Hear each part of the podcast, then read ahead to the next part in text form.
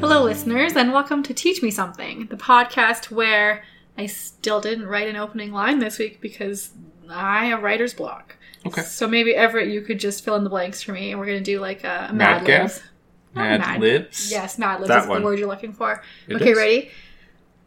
Hello, listeners, and welcome to Teach Me Something, the podcast where I Learn something. and you Learn that too. done, done and dusted. I'm okay with it. Perfect. I'm Melissa. And I'm Everett.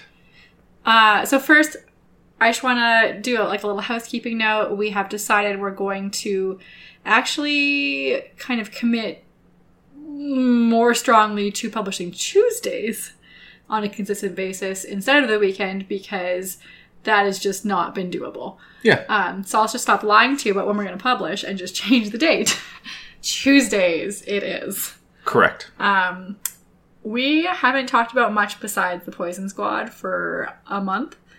So True. It, it has consumed, uh, yeah, you know, about a month worth of conversation. uh huh. And we're gonna kind of really break away from that now, go a whole different direction.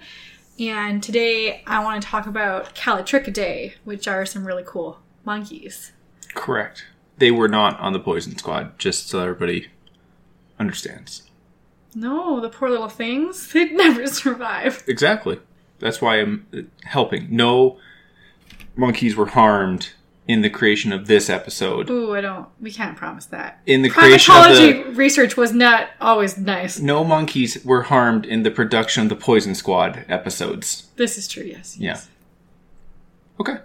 Excellent. Well, teach me something. So I keep saying Callitrichidae Yes. because it's fun, but also maybe I think it would be a good idea to start by explaining what that means. Okay. Um, and so the thing that you really, really thought and wanted to hear so bad is I'm going to give you a little crash course on taxonomy. Great. I'm in. Always wanted that, I'm sure. Yep. So taxonomy is just how we classify and sort all the life on Earth. Mhm. And when we're talking about a specific organism, we use Latin names for their genus and their species. Um, so a genus and a species, that's a that's a unique organism. Yep. So to put these things in context, there's eight levels of classification that go from big and general groups to small and specific groups until we end up with the species as that unique identifier. Um, subspecies are a thing, but there are a whole other can of worms we're not really going to get into because no one agrees on anything. Hmm. There's not a lot of hard evidence involved. Yeah, I don't just agree a lot you. of fighting, and until we have the DNA for everything, it's just not really going to matter. We're going to keep changing it anyway, so just ignore subspecies whenever you hear about them. Okay. Um, Done. so in school, we were taught the you know not dirty version. Dear King Philip came over for good spaghetti. As he does. The students often, said, "Dirty King Philip came over for good Other things. censored word.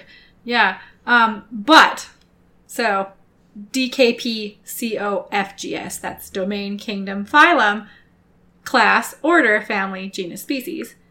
So here is my favorite in school because there's like a million of these. Of right? course there is. Um, my favorite in school was Donkey Kong, please coach our fun gorilla sports.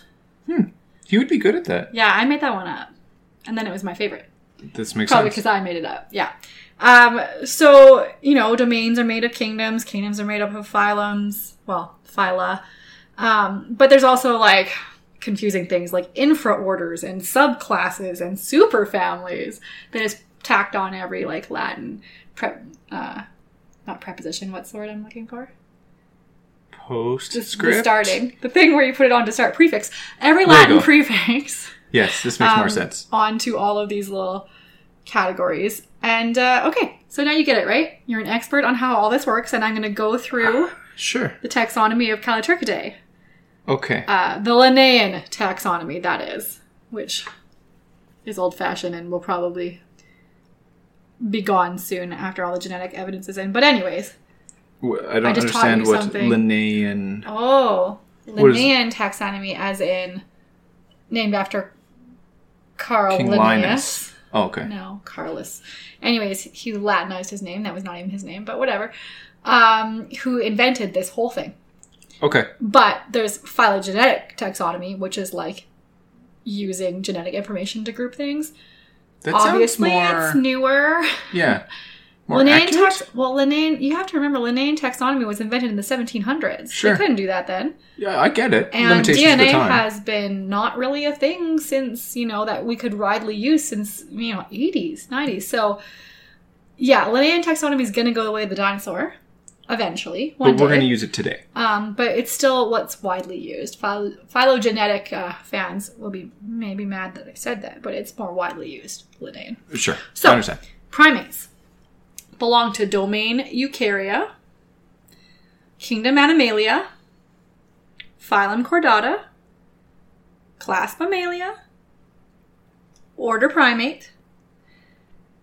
And then after order, primates have two suborders. One that has like the lemurs and bush babies and lorises. So there's Strepsirrhini. Okay. And one with everything else, Haplorhini. Um, and Haplorhini in itself has two infraorders, Catarrhini, which are the old world monkeys and their Okay. descendants, so us also, um, and then Platyrrhini, the new world monkeys. So I keep saying Rini, R H I N I, well, two R's actually, nose. It means nose. I don't know why primatologists, early primatologists, were so obsessed with naming every group after stuff about its nose. But all They groups like noses. describe noses. okay. I guess maybe it was the most obvious thing they could. I don't Maybe. know. But that like that hints at how old-fashioned things are. We're grouping things by how their noses look. That's not always the most reliable way to do things. Um, so old world, new world. What does that mean? Old world, Africa, Asia, Yeah. where where ancestral monkeys came from. New world is the Americas. Correct. I actually knew that one. Nice. Yeah, score one point for I me. should have asked you to describe it. I'm so sorry. That's, that's okay. Um, so the platyrrhines, as I was talking about, um, which is flat noses, by the way, Hmm. they uh, Flat noses. they like they descend from African ancestors that came and colonized South America about 40 million years ago. And there's there's two hypotheses about how they got there. Um, rafting, you know, vegetation raft. That one's always thrown out there, right? Or land bridge. I mean, I These are the, the, classic vegetation hypotheses raft one for the for one- Madagascar. Maybe. Correct, yeah. Yeah. It, I mean, that one sounds a little bit more. it's more plausible, plausible, but yeah. you understand that vegetation raft seems so silly when you think about how many animals would have to yeah, come across to establish populations, right? Land bridge is just. It- yeah, right. Anyways, that's the leading hypothesis is the land bridge because there's just little evidence for for rafting, um, and so the theory is there's the existence of Atlantic Ocean ridges. So then there's a fall in sea level in the Oligocene, and then that would have either exposed these ridges as a single bridge, or at least like stepping stones that could be easily crossed by like you know Swimming. or- dexterous monkeys Yeah, or just jog. I don't know. They don't really describe what sure. how far they'd be, but Pole vaulting or something. Um. So, But they- They get there 40 million years ago, is what you're saying. They could get there 40 million years ago. And Callitrichidae is one of the five uh, families of the platter, platyrrhines, platyrrhini. The New World. Um, Monkeys. yeah, and scientists are shockingly still fighting about this as well. There's some Hmm. scientists that want to put Callitrichidae as a underclass of a different family, Cebidae, which is like the Yeah. Well, I you don't know, agree with them. and Cebus monkey. Okay, I, I don't either. I don't, I don't agree with those other people is, as well. Callitrichidae is their own family. God. I just want to be on the inside of the science, so I'm going to fight everybody. Well, as you've gathered from my podcast, scientists like to fight about things. Yeah. They really do. But that's good because that means when there's a consensus in science, it didn't get there just because everyone agreed. People fought hard to get there. Yeah. Um, and, and that's what it means in mostly every field. It's a good thing when scientists disagree and then come to conclusions, okay? Good thing. Anyways, I'm off track. Callitrichidae. these are marmosets and tamarins. That's the name you probably know them by. Um, and so, besides the strepsirrhines, which like the lemurs, and by the way, strepsirrhines, not everyone considers them true monkeys, like the lemurs and the l- lorises. And, Right. Like they're they're a primate, but are, they're not really a monkey. Okay. So just like you know, we're apes, not monkeys. They're technically primates, but not monkeys. Anyways, Sure. but not to be technical, let's just say besides them, callitrichids are the smallest primates. They're they're Okay. super teeny tiny. So they're like the smallest one is the pygmy marmoset, forty centimeters long, Okay. and the longest one, the golden lion tamarin, seventy-five centimeters long. So still these, this is a very small group of animals. Um, the pygmy marmoset can weigh as little as 120 grams. Yikes. So, yeah, very teeny tiny. Um, and I mentioned this before, but you know, callitrichids only live in tropical South America. But they do re- um, realize that the Geoffroy's tamarin was in Central America as well. but so we do have anymore. we do have one North American Okay. um, callitrichid. Marmoset is derived from the French marmoset. it pretty much looks the same, um, which actually means shrimp or dwarf. oh. Yeah. So I, I couldn't find how tamarins got their name. I found They look like tambourines. I I don't know if you've seen a picture of a monkey, but I don't think there's any of them that look like tambourines. Well, I've seen pictures of the monkey. I've just never seen a picture of a tambourine before, so Oh, that's where you're. That's where you're. I'm lacking. Where imagining like a, a tambourine is like, you know, kind of a a gangly instrument with four legs and a tail. Um, callitrichids are actually really, really nice to look at. They're all very, very interesting looking monkeys. Um, so, because they're so small, and that's unusual, all the other New World monkeys are so much bigger than them. Um, scientists think that they have dwarfed. The ancestral condition was larger, and then they, you know, dwarfed. This family got dwarfed, and um, it's it's kind of interesting because normally this happens really on on islands only Right. where populations get so isolated um, and they no longer need to be big so there's too much resources taking up doing that so they just get they just get smaller and they don't breed with outside populations anyways um, so callitrichidae is different because they've done this in tropical rainforest areas um, but here's the theory is that islands do exist in this case Right. so think about how teeny tiny they are. They weren't always quite that small, but they probably weren't super Massive. big. Yeah, right. And having to travel, traverse like jungle. Like what if there's like a break in canopy or something like that or So exactly. Um, so think about the Amazon. How many river offshoots and tributaries they are. so Those many. isolate patches of forest. Um, believe it or not, there's been dry, arid periods Oh. in South America in the last 40 million years. I maybe once or twice. More often, right? Yeah. So those dried out patch, like, so we're just talking about patches of forest, and it just like these guys are so little, you know, little animals have to eat all the time. You can't spend a lot of time traversing barren wasteland. Right. So islands did happen in the tropical rainforest. How Even though it's not that? the traditional like island as in a piece of land surrounded by water. It could just be a piece of habitable area surrounded by too large of an uninhabitable area for them to cross properly or easily. I mean, yes. Um, you'll just find the term generally used is biogeographic barriers. Great. I can get that- behind that. I mean, it seems unnecessarily complicated, so I wasn't going to bring it up, but um, you seem like you wanted to know. I, I did. Good. I mean, I asked you to teach me something, so that might be the, the, the thing. so there's maybe like 50 species of marmoset and tamarin, but I don't know because everyone fights so much over this too. Um, which are species, which are subspecies of other species. Like you can go to the sources and you're not going to find like any two that agree with each other. There's from 41 to 60, somewhere in that neighborhood, anywhere Okay. in there. Um, and callitrichids, so like I was saying before, they're really nice to look at. They have like these glorious manes and silky coats, all different colors. They have long tufty tails and ear like poofs and tufts and mustaches. Anyways, Hmm. Callitrichidae comes from the Greek.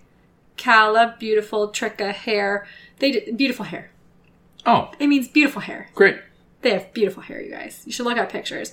The Emperor Tamarin, he looks pretty cool. So I didn't find, like I said, I didn't find why tamarins are named tamarins, but I found why a few tamarins are named what they're named, and it's kind of cool. So the Emperor Tamarin was named after German Emperor Wilhelm II because of their long, like white, luxurious whiskers, which resemble the glorious mustache, apparently, that Wilhelm had.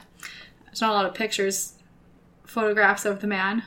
Um, Why would There they need few. photographs of, of him if they have photographs of the tamarins? Exactly. That's clearly why they named it that. Yeah. So there's another there's a tamarin called the golden handed tamarin, red handed tamarin, or Midas tamarin. So you can see lot, yes, yeah. you can see where and it got that name from Greek mythology there. Um, but it's like again, look a picture. It's super cool looking. It's all black and then it has these like reddish gold hands and feet. Like but it's a black monkey. Anyways, As it if just looks everything it's super touching cool. is turning to gold. It's awesome. Cool.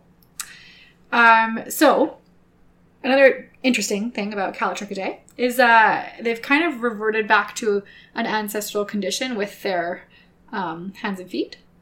Okay. So, one of the defining features of the primate order is our development of nails instead of claws. right. Um, and our wonderful opposable Right. thumbs. Callitrichidae has kind of reverted back to claws. Interesting. and gotten rid of the opposable thumbs. Their feet and hands look remarkably exactly alike to a squirrel. Think about a squirrel. Yeah. Okay. That's what their hands are like. Um, and the thought is just like dexterity is in the treetops. They only live in trees. They don't come down. Like dexterity in the treetops is the most important thing for these guys. Um, their main skill, like they don't need to be, you know, swinging on a vine or grab like grabbing prey items. Like like the most important thing with them was just not falling out of trees. So the claws allowed them to hang on better. Sure. And so yeah, Like squirrels are pretty good at hanging onto trees. they sure are, exactly. So yeah, just think of it like that. And they can still, you know, use their hands for things, just like squirrels. Um, but that's kind of cool.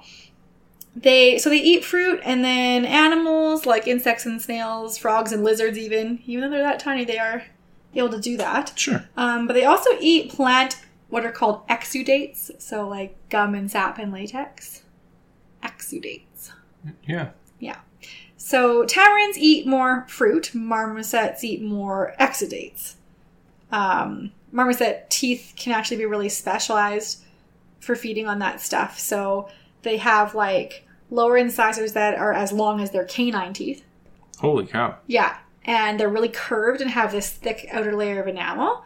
So they they hook their upper incisors onto the bark, and then they Puncture or like rip? yeah, they like pump their pump their jaw, their lower jaw up and down, up and down, up and down, poking as large, drilling like boring holes with Yeah. those big bottom lower incisors into the tree so that the liquids as far as they can, so it just starts to flow into their mouth, and then they drink like that. Um, Interesting. so yeah, so there's only uh, there's actually two marmoset species that feed like almost exclusively on plant juices. Let's say the western pygmy marmoset and the common marmoset. So they have to eat about ten percent insects because they need some protein, Sure. but ninety percent of what they eat is That's still a lot. plant juices. Yeah. So there's like no other animals that have this diet except for like uh, one or two little lemurs. The really tiny lemurs. There's a few that do that too. So being small is a requirement to get enough energy from Sure. that. So scientists call this diet um, being an obligate exudativore. They couldn't just call it a treivore? So I decided if you're not going to write like a scientist and you want people to actually understand you, the late like the better term is actually gumivore, Hmm. like a gum I from a tree. treivore. Mm. well, it's like a vampire on the tree, right? Tree They're not vampire? Eating, yeah, because they're not eating the tree. But then they're do the trees sucking become the life force out of. Oh, I don't. Um, here's an interesting fact: they'll have a very small range because they're teeny tiny. Right. and those trees will be their trees. Like they'll have like five or six trees, and those are their trees. And they've studied these trees after, and they'll have like twelve hundred different holes all over, like Sure. twelve to thirteen hundred different puncture holes all through that, like each of those trees. Basically, like a tree parasite in a way. a tree flea. yeah.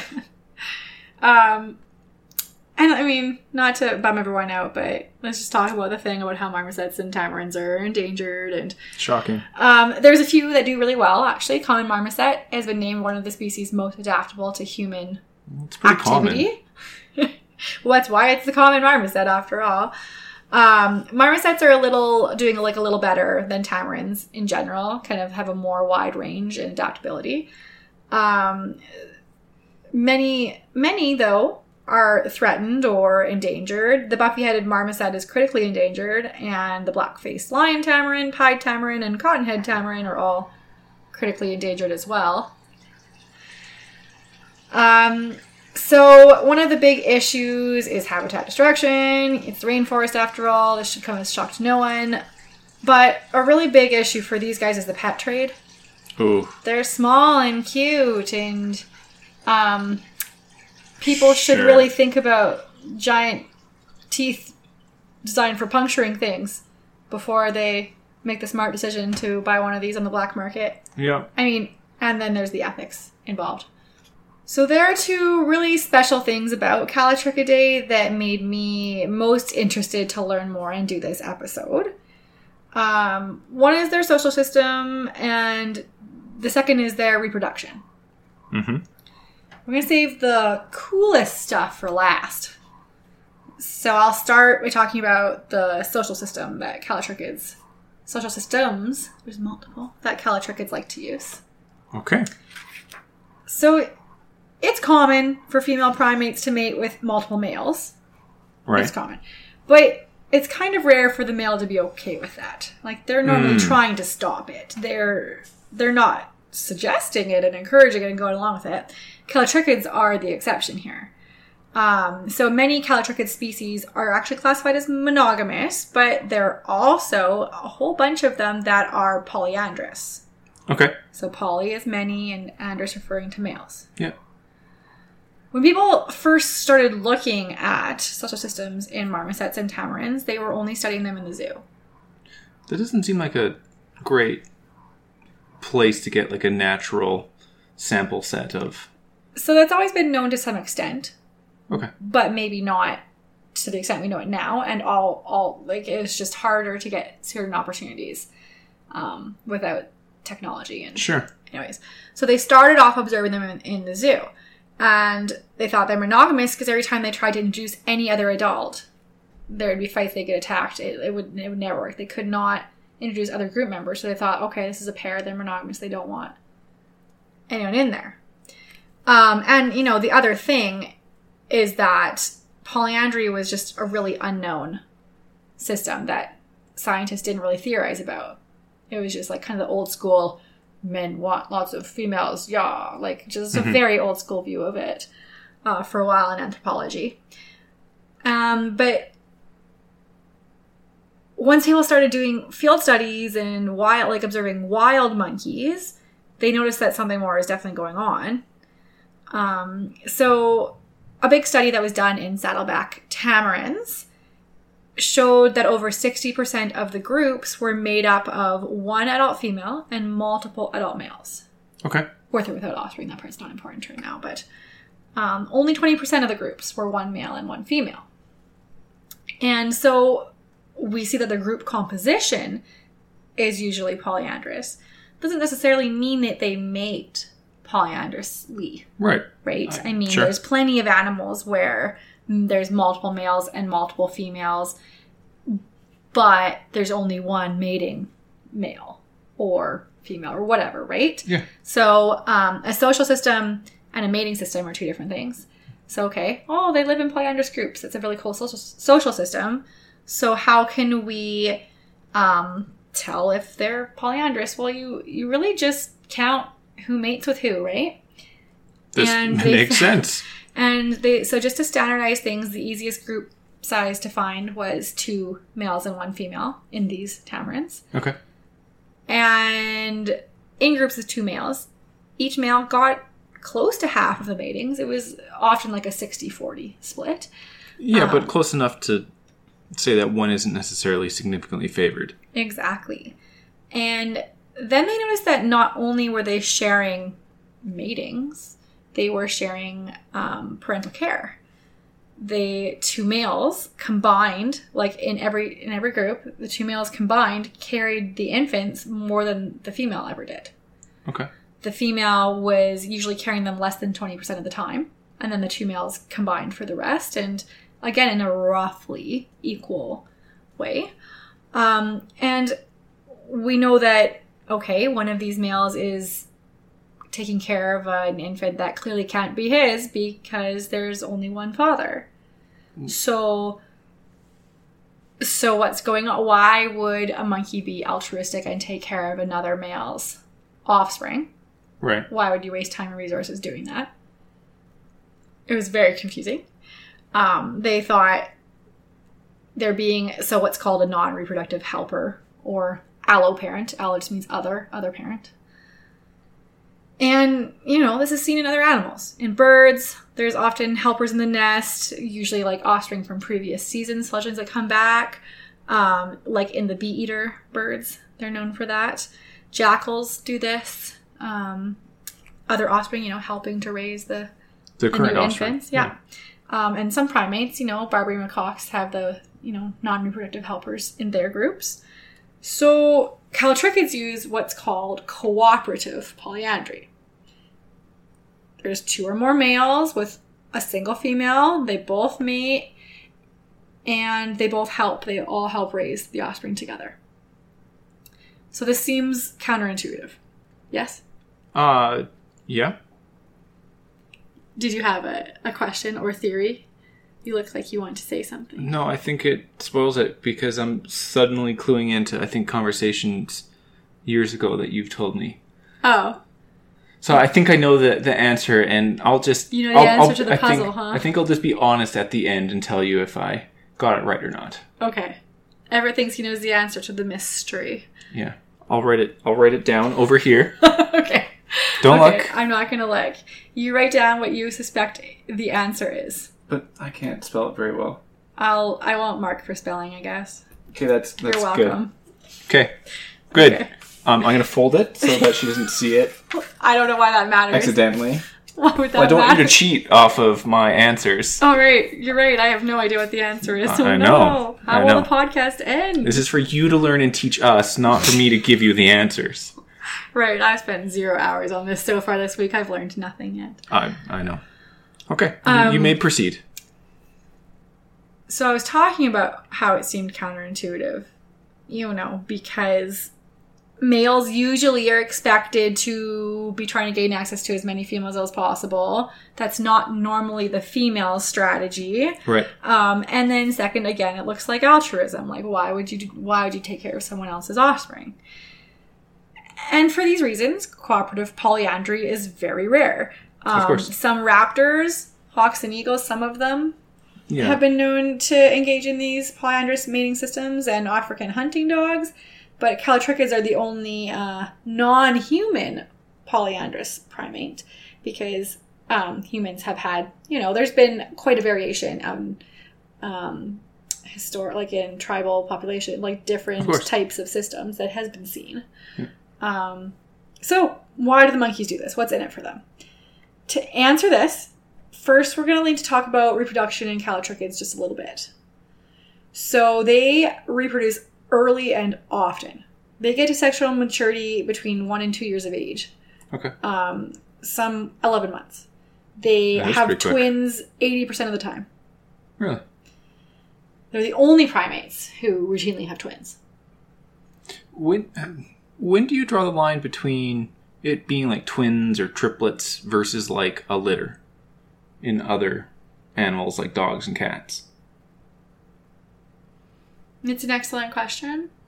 Um, I wouldn't feel confident answering this live on air without checking first. I feel like I have ideas, but I wouldn't want to just Uh, the important part is I've stumped you, incorrectly. Yeah. and so everybody will denote that.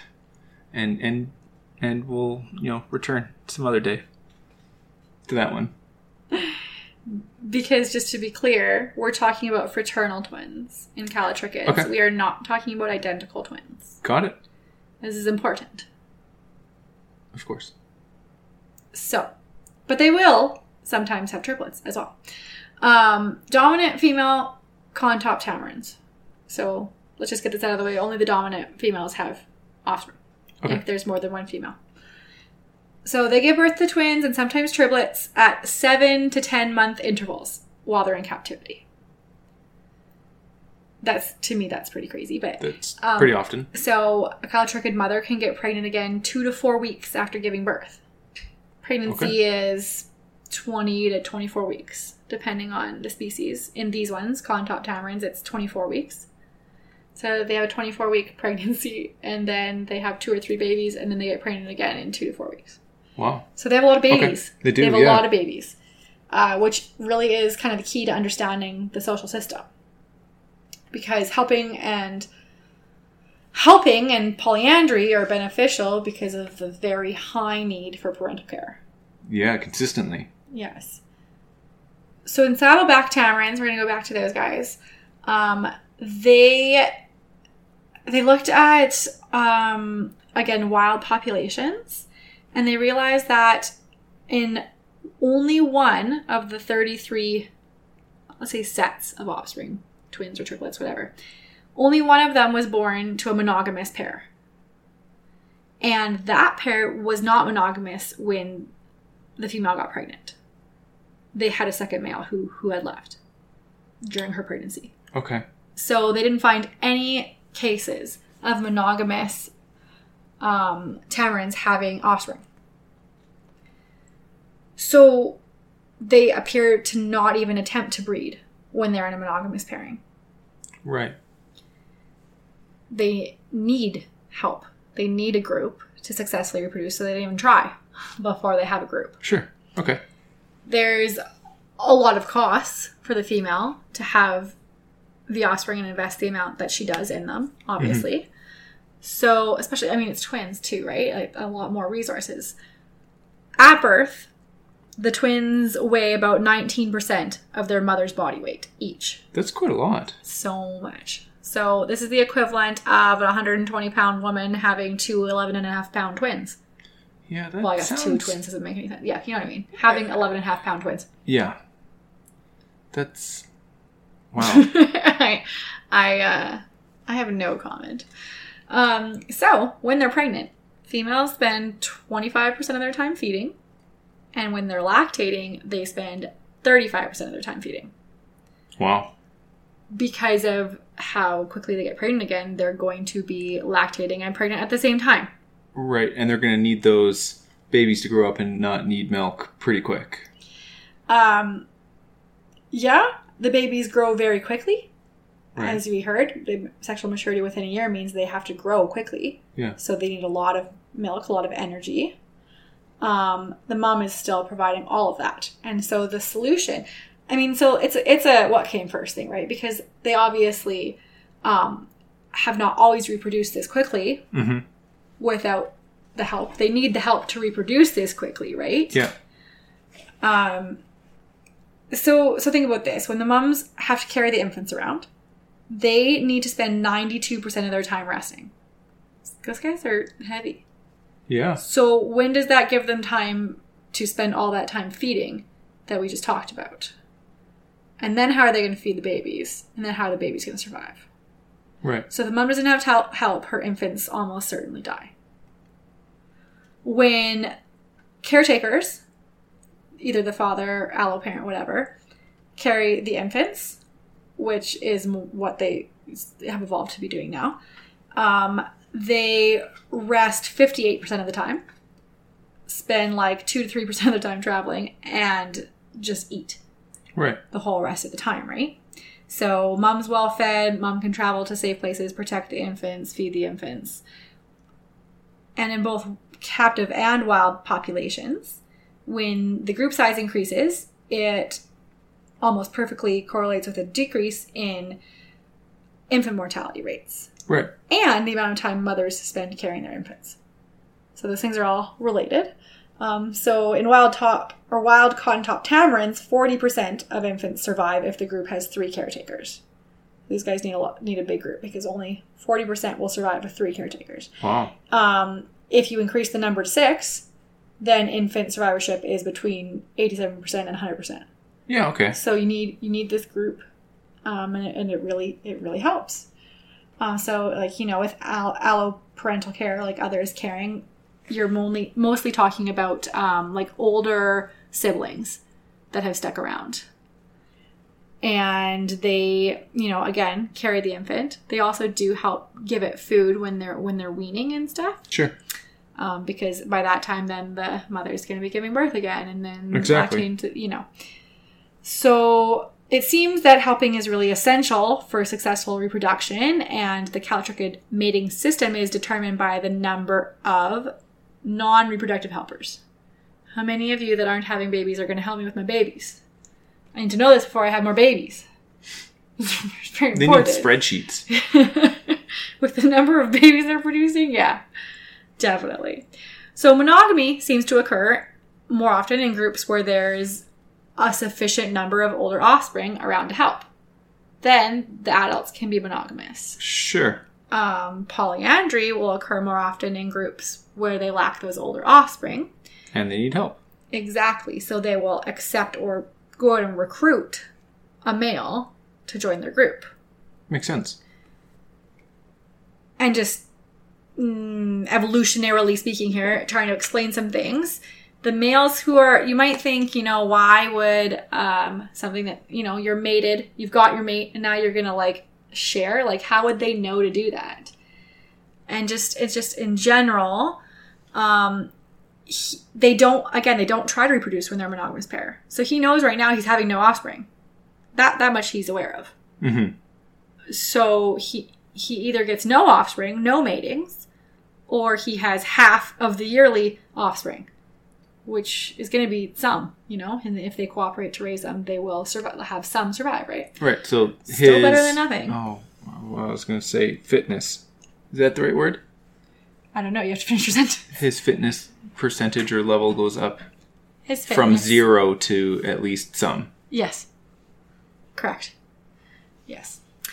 Um, and then, you know, if there get to be older siblings, at some point the first male might not accept the extra male in their group anymore. Possibly. And what's in it for these older offspring though? Like why why what's in it? Like why would you stick around? You're not reproducing. What you doing? Learning skills. So they kind Free of seem, rent. Yeah, yeah. They kind of seem to be making the best of a bad situation for them. Like the habitat often doesn't have room for them to just disperse whenever they want to. Um, so they probably could leave, but they might get attacked by other members of their own species, as well as you know now they don't have a group, so predators and finding food and all the other stuff. So they think if they can't have their own kids, they'll help raise the siblings who have some of their same genes. Not that they know that, but it sure. also does increase their fitness because their siblings share some of their genes. And it also, there's evidence that mm, marmosets and tamarins that help out like this are, are better parents. And without that experience, they are like quantitatively worse parents. They have Yeah. Worse survival of their own infants when they become parents if they never played that helping role before. Yeah. It's like you're supposed to, you know, you have to babysit before you become a parent, sort of thing. It's a tough learning curve for me because that I never had really had that experience.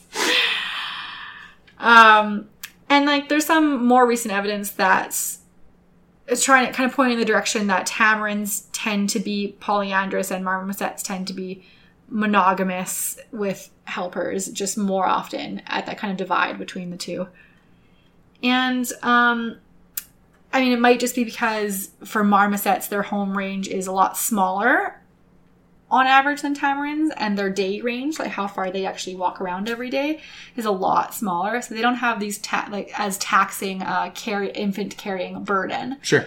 So they don't need all those extra monkeys around. To help literally burden the load of Yeah, yeah yeah. infants, heavy infants at that. so let's just touch on the fact that again, there's only the one dominant female that breeds, the mother, Mhm. and no other females reproduce, which would be her daughters, right? They don't have unrelated females in the group ever. Really? That would never happen. okay. Um, so the dominant female is actually one aspect is that she's repress or suppressing her daughter's reproduction. Of course. Pheromones or something like that. Exactly. So female cotton top tamarins reach puberty at 18 months old, and a long time ago was observed in captivity in the zoos. The daughters just don't have infants. They don't have offspring. What's going on? So you know, urine samples, all the things that you could do to determine hormones and all these things. Um, they're not ovulating. Is what they learned Okay. they're not ovulating.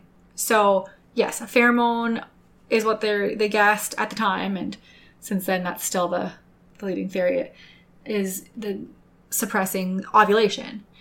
Um, but as soon as the female monkeys were removed from that family group and placed with an unrelated male, then they began to ovulate right away. Like all the females in the study got pregnant very quickly. One got pregnant within eight days of being placed with this new male, and she'd never ovulated before in her life, right? Right. So Charles Snowden is, is a really famous primatologist and psychologist. Um, did most of these studies. He had a huge captive population um, of tamarins that everyone kind of came and experimented on and observed. And he realized that um, there's more to it as well. Because when they placed the daughters with their brothers, away from their mother's pheromone, though, Okay. they still didn't ovulate. Interesting. So it seems, or like, and the same thing with their father, still didn't ovulate. So it seems that exposure to the out group unrelated male is what triggers the ovulation. So they think it's both things. They both need to be away from their mother and in the presence of an unrelated male. In fact, even just hearing a call from an unrelated male sometimes is enough to make them ovulate. Really? Um, Okay. That call is so hot. I ovulated. Yeah, exactly. Um, so they would in the wild, you know, when these daughters got to a certain age, they would eventually disperse and find, you know, find a male. That's kind of how how this should work. Yeah. How how do they know? It's actually by smell, like relatedness. They can smell relatedness. This will come up again later. sure. Okay. Um, there's a theory humans can smell these genes as well. Most animals have them. I will talk about this later, though. Okay. Okay. So the caveat here, though, is that in the wild, very rarely they do see groups of callitrichids with multiple pregnant females. They've seen it. They don't have any idea what's going on there. Okay. Who knows? This is another kind of mystery. We just, it's hard to observe things in the Amazon rainforest. Oh, yeah. It's hard. Especially when the animal in question is 40 In treetops. centimeters long in the canopy of the Amazon rainforest. Um, Drones. but now we've gotten to the coolest thing about marmosets, which is that they're chimeras. And I do not mean the mythical ancient Greek monster. And it's not that awesome, but it's still pretty awesome. Should, should I unfold my piece of paper now? I'm looking at you to see to see if I wrote Chimerazium. no, I want to see what you wrote. Um, chimerism. It's very close. Okay. I'll I- take close. This I said I wasn't going to mark spelling. You totally got it. Chimerism. nice. Chimerism. Everett is correct. I'm winning this episode.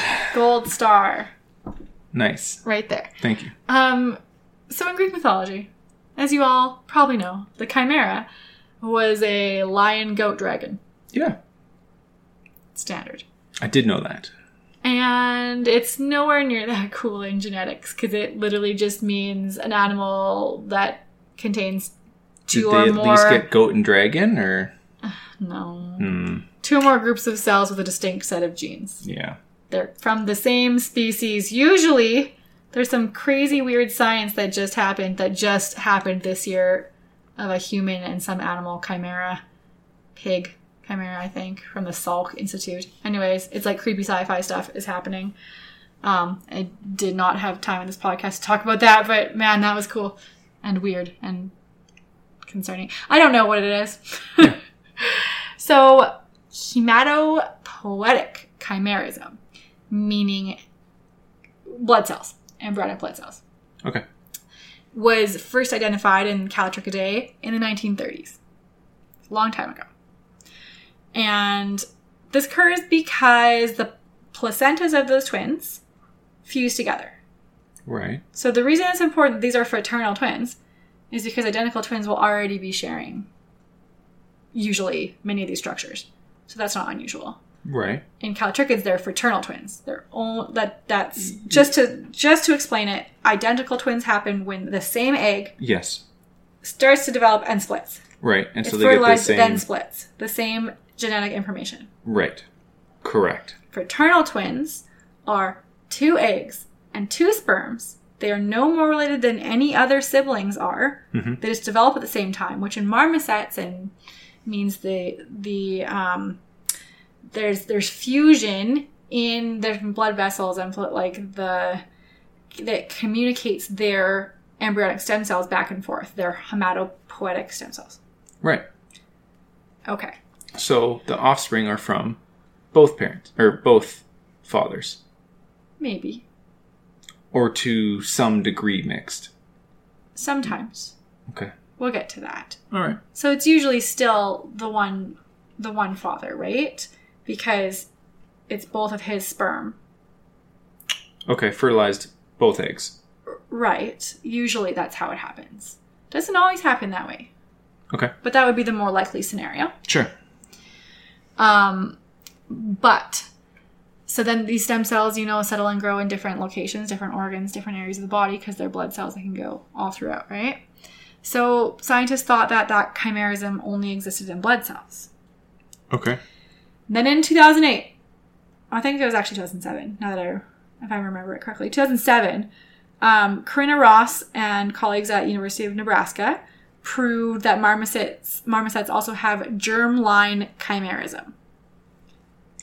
Okay. Your germ cells are your sperm and your ova. Your, Okay. Your eggs. I didn't know that. Got it. Now you know. Uh, which means some of their sperm and some of their eggs do not contain their own DNA. They contain the DNA of their twin. Okay. So they took DNA fingerprints in different organs from 36 twin pairs of the Wied's marmoset in 15 different families. Three quarters of the twin pairs had tissues that were genetic matches, complete matches. So in three quarters, there is clear signs of chimerism. As in, one twin had The DNA from the other Cells. twin that had DNA Somewhere. from the other twin. Okay, Yeah. that wasn't their own. Yeah. Um, so like every single tissue type they examined in at least one set of twins had chimerism present in it, like brain, skin, hair, muscle, liver, everything. Okay. Um, but the big surprise was that over half of the male marmosets had chimeric sperm. I see. Not half their sperm. Half of the male marmosets did have chimeric sperm. but not all of them. because this comes originally from hematopoietic embryonic stem cells, which can just go kind of all over. Right. They don't tend to go everywhere. There's not enough, you know? So those things can go circulate all through the body and land wherever they Okay. please early in development. Early in development. Interesting. And then So- differentiate to different blood structures white blood cell, red blood cell, whatever. So that's interesting. So that means that one, like, let's say you had uh, male twins, and you had chimeric sperm, and you mated. You could potentially be increasing the fitness of your twin in doing so. Interesting. Okay. Yes. yes, I will definitely talk about that in a second. Yeah. Perfect. You've got Let it. me set the You've- stage you've for you. come up to the logical conclusion and knocked it out of the park there. So, um, in five out of those 15 families, the monkeys had actually passed on their sibling gene, siblings' genes to what should have been their their own offspring. Right. So the offspring basically is getting the genes of its uncle instead of its, you know, assumed father. Right. So Ross, um, she speculated that a marmoset mother might even be able to pass on a Y chromosome to her children if she was given one in utero by her twin brother. Germline chimerism. Got it. She Okay. has Y chromosome DNA throughout her body in different organs. And Yeah. sometimes that organ happens to be an mm. ovary. Right. And therefore, She could pass on her brother's. Y chromosome. Interesting. Right. So I have to assume if that ended up making a YY offspring, that fetus would die. It, Yeah. would, it would not be viable, I'm Right. assuming. And that's how that's kind of controlled there. But, um, anyways, that's what she suspected. And then a 2012 study confirmed that Y chromosomes were indeed found in females who had male twin brothers. But so far, we haven't got to the step where someone has conclusively proved that a female could pass it on to a surviving offspring. No one Okay. studied that yet. I see. So that's not that's not for sure yet. No, but someone should study that. Hear that, everyone? You PhD in should study that. anthropology. Go to South America and tell me the answer, please. So, normally, as you all know, full brothers and sisters share 50% of their genes. 50% relatedness. hmm Chimeric siblings are more closely related since they have say, 50% plus whatever portion of the full complement that they have. Okay. Um, and like many other animals, marmosets use chemical or- odors caused by MHC genes. I should have looked this up. Major histocompatibility complex genes, something like that. Something about histocompatibility. Okay. Um, they're But largely coming from- immune system. Actually, they're largely Oh. about your immune system. Um, but they've been brought up a lot in talk like incest. That animals use it to smell for certain incest factors. I don't know. Even theorize that humans subconsciously use the MXC or MHC like odors to find the best mate that they'll have the best offspring with. They'll have you know the best immune system. Basically, okay. is how this whole MHC thing is theorized to work, but it's very not fleshed out yet. Okay. Understood. Um, so uh, the study, the scientist Ross again, she thinks that chimeric monkeys give off extra odor, extra MHC. They have more relatedness with their father. So their father is even more invested Sure. in caring for that offspring. Um, and it's also maybe you did pass on your brother's DNA, and maybe he smells relatedness, but maybe you do too because you have 50% relatedness. Anyway, so maybe both males, all males, might smell enough relatedness to all be dedicated to this. Um, so the chimerism could have brought about the higher parental care, which brought about having more and more offspring, Okay. possibly.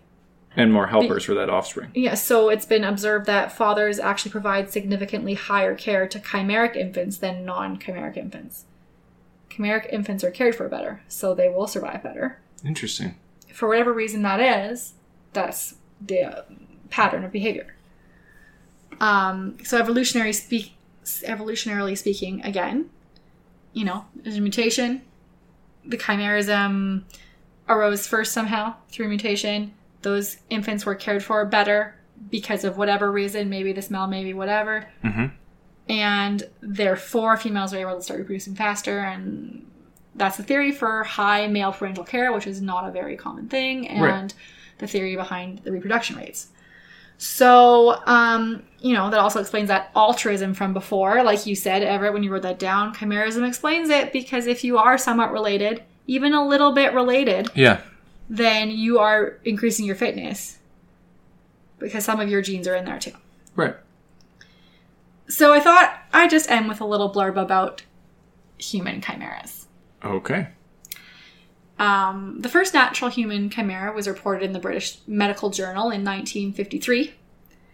One Mrs. Mick. I don't know how you say it because it's literally spelled M C K. Mm. She's British. Mk. She's British. I'm gonna say with I'm gonna stick with Mick. Mac? Mick.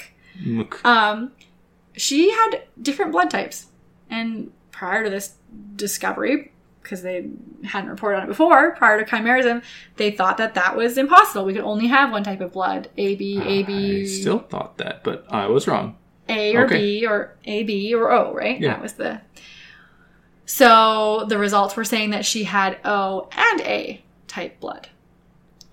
Does- Strange. Okay. Right. And they were like, okay, well, this is just wrong. So they just kept testing her over and over. And they kept getting the same answers. And Robert Race, the director of the testing unit, he remembered a study he had just read about how twin cattle could have mixed blood from their time in utero. So he, okay. He goes and asks Mrs. Mick, did you have a twin? Oh, yeah, yeah, twin died as a baby right as soon as we were born. All right. So they tested her saliva, which apparently you can use to show blood type. Oh, I just learned this now. there you go. What? That's crazy. So the saliva showed type O blood, So that's hers. Okay. and her twin must have had type A. Okay. Yeah. So most commonly, people have that those types of um, chimerism, like Mrs. Mick did, called microchimerism, where just a small portion of your cells are from somebody else. Well, not your cells, your DNA. Yeah. Uh, and this can happen if a twin or triplet pregnancy has one fetus die really early and the cells are incorporated in the remaining fetus, or, you know, in, in this case, um, just exchanging cells in utero when both twins are even born Like alive. Dwight from The Office. No, that was the first case. He absorbed his twin in utero, not, yes. you know, not. not, not such. Exchange still on the first. Yes, case that is there. like Dwight, yes. Mhm. Exactly. Um, another type of microchimerism happens when women become pregnant and a small number of cells from the fetus migrates into her blood and travels to different organs. She becomes a chimera Correct. with her offspring. Correct. Oh, okay. Um, so in, in 1998, a woman named Karen Keegan needed a kidney transplant. So she did genetic testing, and all her family did to see if any of them matched. Well, the test said genetically she could not be the mother of two of her three sons. Doctors were able to keep testing and, and match uh, sections from her brother's DNA with sections from her son's DNA Okay. Which proved enough to the doctors that they were related. So they went looking in different tissues, like thyroid, her mouth, her hair, and they found matches there to her son's DNA, but not in all the tissues. Okay. So um, that's called tetragametic chimerism, and they because they've decided the cause was her absorbing her twin in utero. Okay. It's apparently much more common than anyone ever realizes Okay. to absorb a twin in utero. It could it could have happened to any one of you, and you would never know. Well, not the being absorbed, you know, you would know that the absorbing. Oh, it's, yeah, right. Yeah, the yeah. absorbing part. Yeah. Um, in 2012, there's a big controversy. A woman named Lydia Fairchild applied for child support um, enforcement, and she had to, of course, of course, provide paternity tests to Yeah. prove that this man was her children's father. And the test came back saying, "Yeah, he was, but you're not the mother." Which was surprising Um, to her. It was very surprising to her. She was accused of fraud.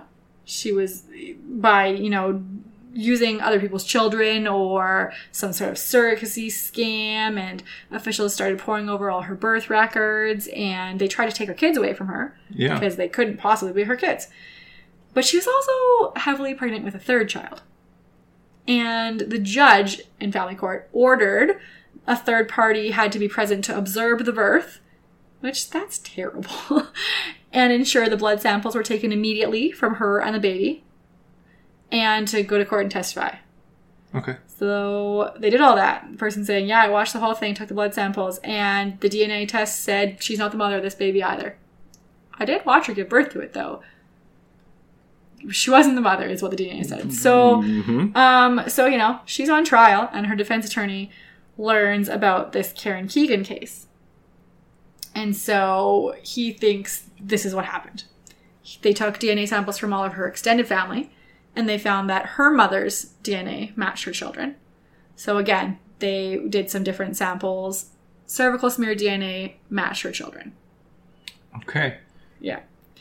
So we talked a little bit about the pregnant women possibly becoming chimeras with their their fetuses.